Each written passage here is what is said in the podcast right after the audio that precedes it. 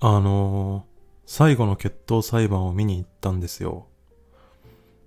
いや、良かったですね。もう、さすがリドリー・スコットっていうか、もうね、元気すぎるぞおじいちゃんみたいな感じでもう、大変楽しめたんですけどね。で、まあちょっと、ちょっとだけね、最後の決闘裁判見てきた話をしよっかなと思いました。でですね、あの、僕が劇場に見に行ったの、公開2週目だったんですけど、あの、都心のまあまあスクリーンの数あるシネコンでも、もう2週目の時点ですごいちっちゃいスクリーンでの上映になっちゃってましたね。まああの、デューンとね、公開日同じで、もうしょうがないっちゃしょうがないんですけど、いや、結構この映画音がやっぱすごかったですよね。当然この決闘のシーンもそうですしね。甲冑がぶつかる音とかね、だいぶいい迫力で見応えあったんですけど、でもこのペースじゃ本当に一瞬で公開終わっちゃいそうですね。なかなか残念ですね。でね、そんながっつり喋り続ける気はないんですけど、非常に一個良かったところについて喋ろうかなと思います。超当たり前の話するんですけどね。あの、まあ、この映画の一番の特徴って、羅生門スタイルの語り口じゃないですか。羅生門システムっていうのは、その、一つの事象について、複数の人物からの視点で語るんですけど、各々の視点同士でいろいろ食い違いが生じていて、まあその、人によって見方次第で、その事象っていうのはどうとでも変わってしまうっていうね。で、まさに真相は藪の中っていう話なんですけど、黒沢明の映画でね。で、今回まあ、公開前からそこがやっぱり特徴としてすごく言われてましたよね。確かにこの映画3章立てになってて、えー、っと、誰でしたっけ？カルージュか。カルージュの視点と、ルグリの視点と、マルグリットの視点の3つの視点で決闘裁判に至るまでの流れっていうのを見せていくわけですけど、で、それは確かに羅生門スタイルだったんですけど、やっぱりその、羅生門とは違っている点があって、それは第3章のマルグリットの視点を真実にしてるっていうことですよね。で、まあ、超当たり前のこと言うんですけど、あの、ここが大事ですよね、この映画。本当に。もうね、あの、見てる人なら全員そう思うし、あの、なんなら見なくてもそうだろうなっていう部分なんですけどね。あの、ここ大事ですよね、この映画。マジで。で、その、一章のカルージュの視点から順番に見ていきますよね、一人ずつ。最後のマルグリットの視点を見て、単純にカルージュとルグリによる真実なんてもう男たちのどうしようもない思い上がり、勘違いで、マルグリットだけが、ちゃんと物事を正しく捉えられてるねっていうことでも、まあもちろん良くて、まあそういう話だと思うんですけど、まあこのね、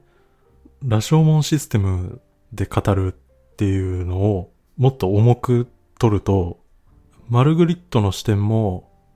100%真実と言えるのか問題っていうのを、あの、言えるようになってるとは思うんですよね。羅生門システムを使ってるってことは。でも、その上で、この映画は、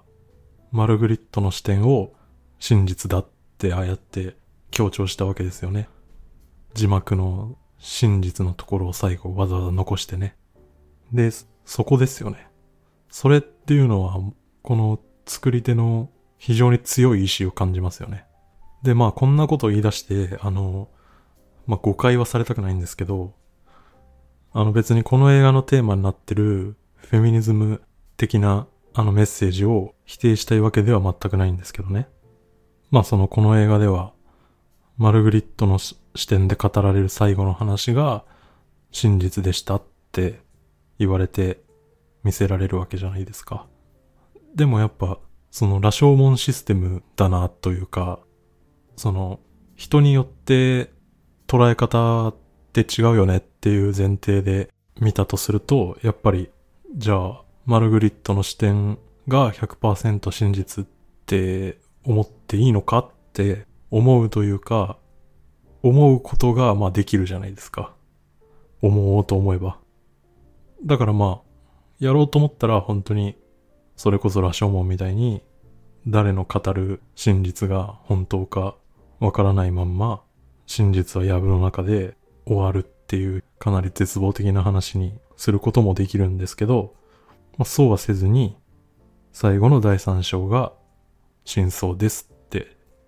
言い切ってるわけですよね。その真実としてる話っていうのが、マルグリットの視点であって、別にその神的な視点で第三章を語るとかいうわけではなく、マルグリットの視点ですよっていうことでしたよね。だからまあまずは、こういう事件に関して、その当時残されてた記録とかがまさにそうだし、まあなんなら今も続いてるってことですけど、その被害者本人じゃなくてね、被害者本人のマルグリットは完全に無視されて、カルージュとルグリという二人の男の視点だけで語られてしまうところを、この映画は三つ目にマルグリットの視点を置いて、まあその男二人だけの偏った視点だといかに問題があるかっていうね。その男二人だけじゃなくて、マルグリットの視点だってあるぞっていうことですよね。で、マルグリットの視点を置いた途端、こうも事実は変わるぞっていうことが言えますよね。で、まあこういう性的暴行の事件っていうのはまあ基本的には密室で起こることだし、まあそうそう第三者が目撃するみたいなことはないわけですよね。で、そうそう物的証拠みたいなものも出ないでしょうから、その、こういう時って基本的にやっぱり当事者の証言しかなくて、で、その数ある証言のうち、どれを信じるかっていう話になっちゃいがちだと思うんですよね。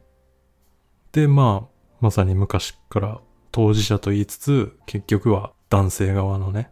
支配者側の意見しか聞かれないっていうことですよね。片側の意見ばかりが重視されてしまうっていう状況ですよね。で、社会自体がそういう構造になってるから、あの、カルージュのお母さんとかね、あとは、マルグリットの友人もいましたけど、彼女たちみたいに、女性たちですら、マルグリットに味方をしてくれない、被害女性に味方をしないっていう世界なんですよね。まあお母さんなんてね、まあわかりやすく、その男性優位社会をまさに内面化してしまった女性として出てきてましたけど。で、まあマルグリットはそういう周囲に負けず折れずに立ち向かって声を上げるわけですよね。まあだからまさに MeToo ムーブメントですよね。現代における。っていうことで、この映画はマルグリットを信じるって表明してるわけですよね。だから、そう、その映画の作り手たちは、我々はカルージュでも、ルグリでもなく、マルグリットの声を信じるぞっていう意志がめちゃめちゃ感じられるなと思いましたね。で、こうして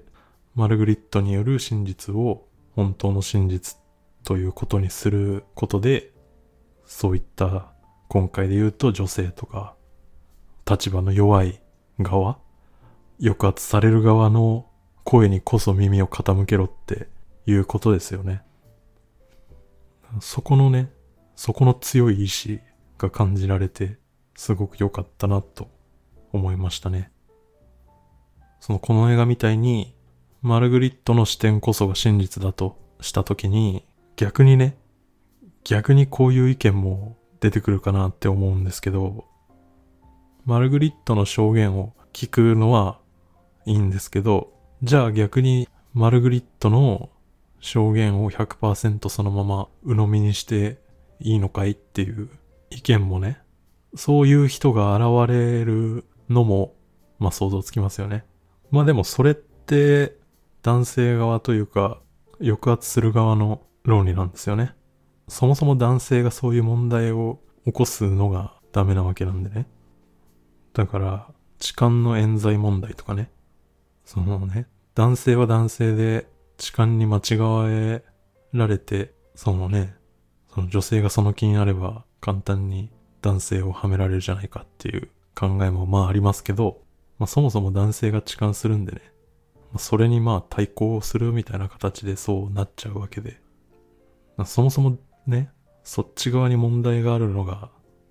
ダメでしょっていう話なんで、だからね、まあ、こういう性差別問題だけじゃなくてね、人種とか、まあ、政治とか何にでも言えますよね、そういうのはね。だから本当にこの映画で彼女こそが真実を語ってるんだって言い切ってるのは非常に重要ですよね。彼女の言う通り性的暴行はあったんだと言い切ってるわけですからね。実際、史実でも今ではこのマルグリットの証言が本当なんじゃないかっていう考えが、まあ、主流みたいではありますけど、でもやっぱり決定的な証拠がないらしくて、そのルグリ無罪説っていうのも結構長年ずっと残ってたようなので、だからその史実としても100%絶対にその客観的にね、証拠があるから、マルグリットが正しかったっって言い切れてるわけじゃなくって、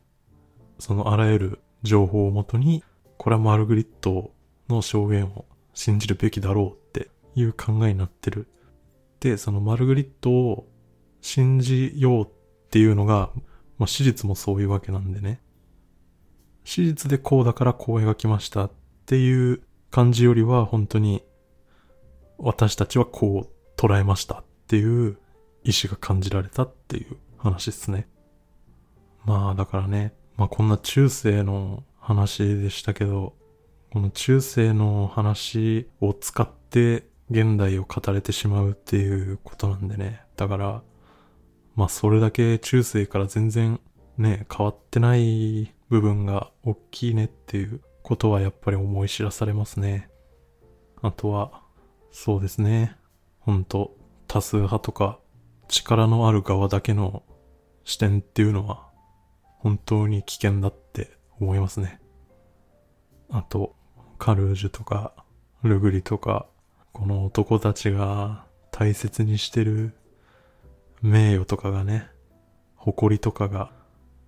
ま、どんだけしょうもないかって思えますよね、これ見たらね。本当に。よくできた映画だったんじゃないですかね。ていうことで、この辺で終わりまーす。さよなら。